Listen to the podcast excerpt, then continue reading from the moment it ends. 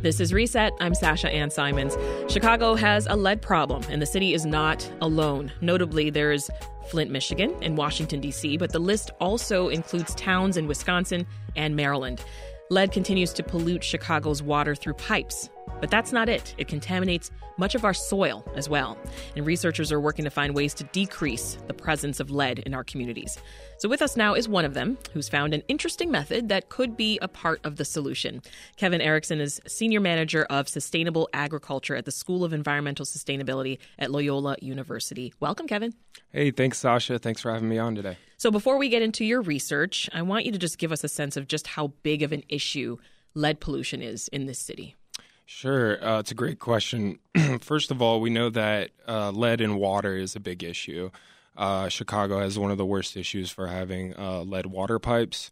Uh, there are plans to replace those. I think we would all argue that we'd love to see that done faster. So that's a that's a huge primary issue. My focus has also been on soil lead, um, which has lots of, of health implications regarding ingestion, inhalation of, of soil dust, um, but also consuming crops that may uptake different uh, things like heavy metals. And in, in my case, I specifically studied lead in soils. Yeah. So is lead poisoning possible then through exposure to contaminated soil? It absolutely is.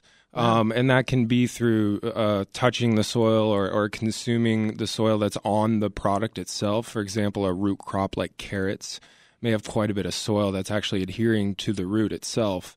Uh, then you have the issue of uptake into the plant itself. And so those two factors are, are really big and, and have significant health implications if we're producing food in these sort of contaminated soils. How does Chicago compare to other cities?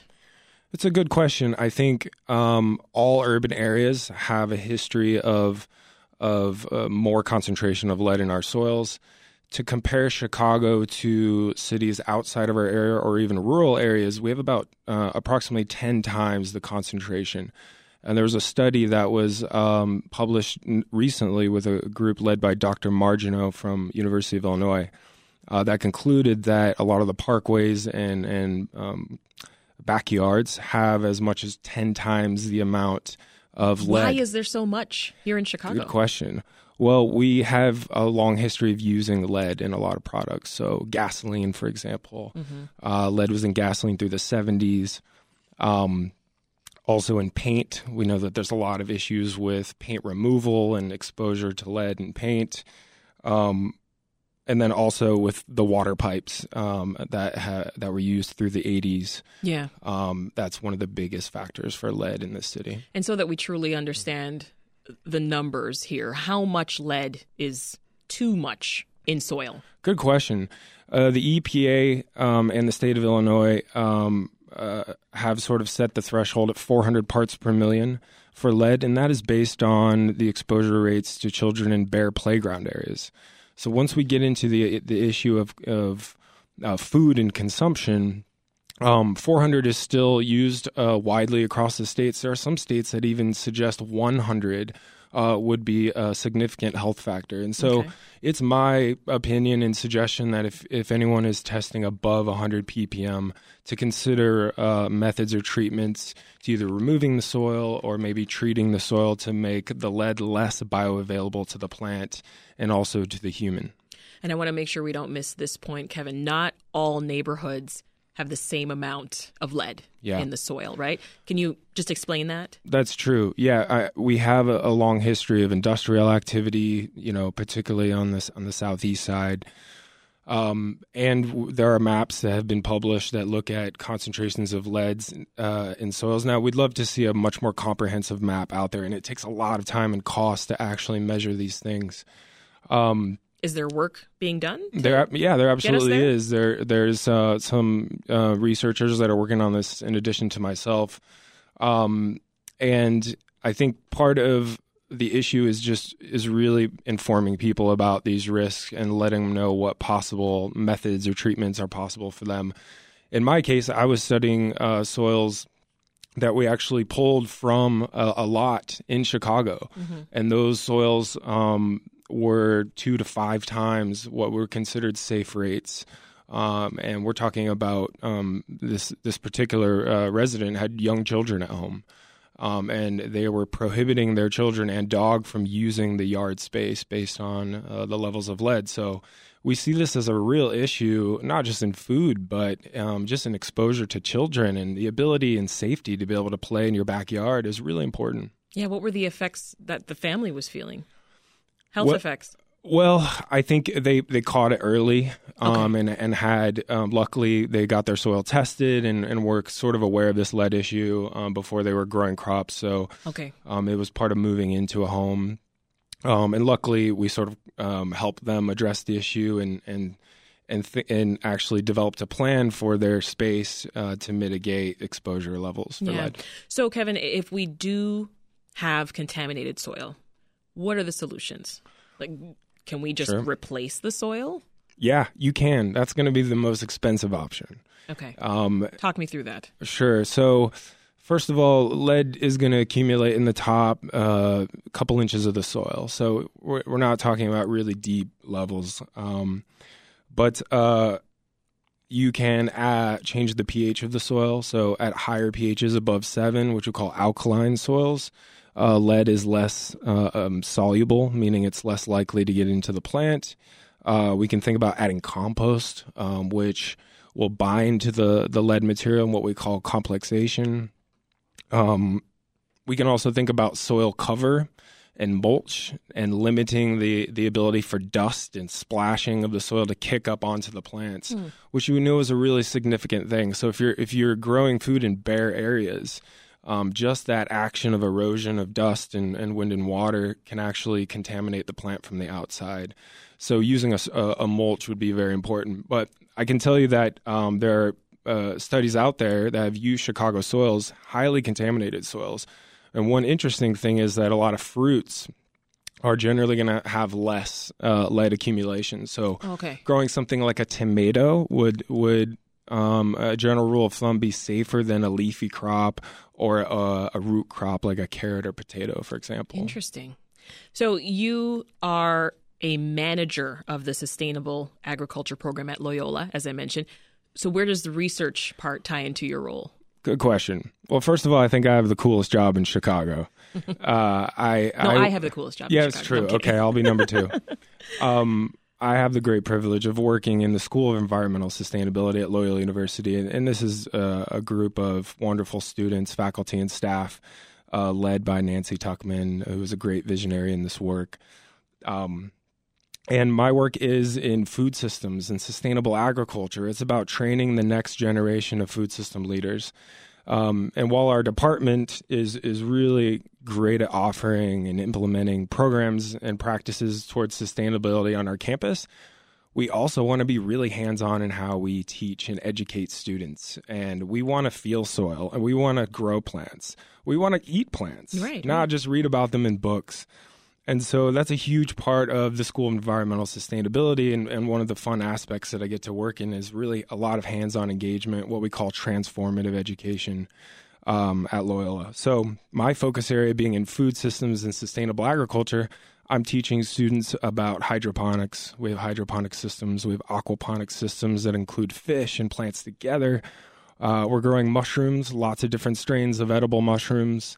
We grow uh, things outdoors, microgreens. Wow. We're really trying to, to to do as much as we can and really empower this new generation of young people to have the tools to tackle sustainable food Sounds systems. Super hands-on.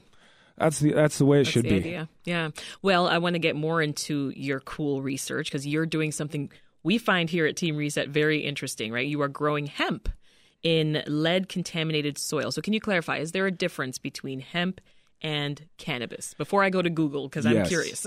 there is a difference now. Uh, it, the difference is associated with THC delta 9. So, in what we call cannabis, which has a psychoactive component, largely associated with THC delta 9 or tetrahydrocannabinol, the delta 9 variety, um, if it has less than 0.3% THC delta 9, that would be considered a hemp product. If it has more than 0.3% THC delta 9, that would be considered a cannabis product. Okay. Um, so it's in the amount of THC. Correct. Okay. Now at 0.3%, I would argue it's it's nowhere close to being psychoactive for the user. So um, we're talking very, very low, low rates of um, THC delta nine um, for hemp flower. So we're seeing a CBD market. Um, there's there's a fiber market. There's textiles associated with hemp, but largely this is the same plant. It's just expressing um, a cannabinoid uh, a little bit differently as far as the quantity. Yeah, as you're studying the roots of the the hemp plant, what are you trying to find specifically? Good question. So I've spent about three years studying this plant. It's a fascinating plant, just number one. Uh, number two, in the US specifically, the legality around cannabis and hemp have really prohibited research. So, after the 2018 Farm Bill sort of classified the legality around hemp versus cannabis, it really opened the doors to being able to do research. And one of the things when you look up previous research of cannabis or hemp is you'll find that it has an affinity for uptaking lead and cadmium and other metals. Yeah. now you could see this as an advantage because this could potentially remove metals from the soil. However, if you're selling these products or consuming or eating them, uh, you're not going to want heavy metals in in your product. So my focus has been on growing crops in contaminated soils with lead and finding ways to limit the lead uptake and what we call translocation, which is the movement of lead throughout the plant. Interesting. And so that's been the focus of my work uh, for this particular research. Yeah. This is Reset. I'm Sasha Ann Simons.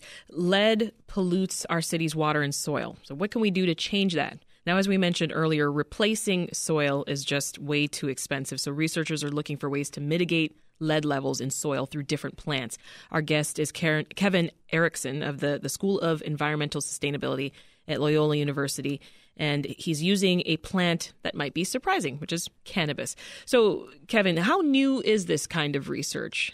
It's it's very new as far as the U.S. is concerned. Yeah. There, there is some um, some work coming out of Asia and, and Europe um, that uh, they have had um, more lax laws around the use of it for research. And as, as, the idea is the idea here to take lead out of the soil completely. Is that what you're trying to do? So that could be one approach with cannabis. Um, it, it, would be more recommended to probably um, do that for fiber production, um, pr- perhaps for fuel um, and grow, to grow it very densely. But if we're talking about using the product uh, inhaling it or consuming it in any way, um, we would want to make sure that the lead levels are below about 1 ppm, which is the standard set. So mm-hmm. um, we really, uh, my work has been really making sure that.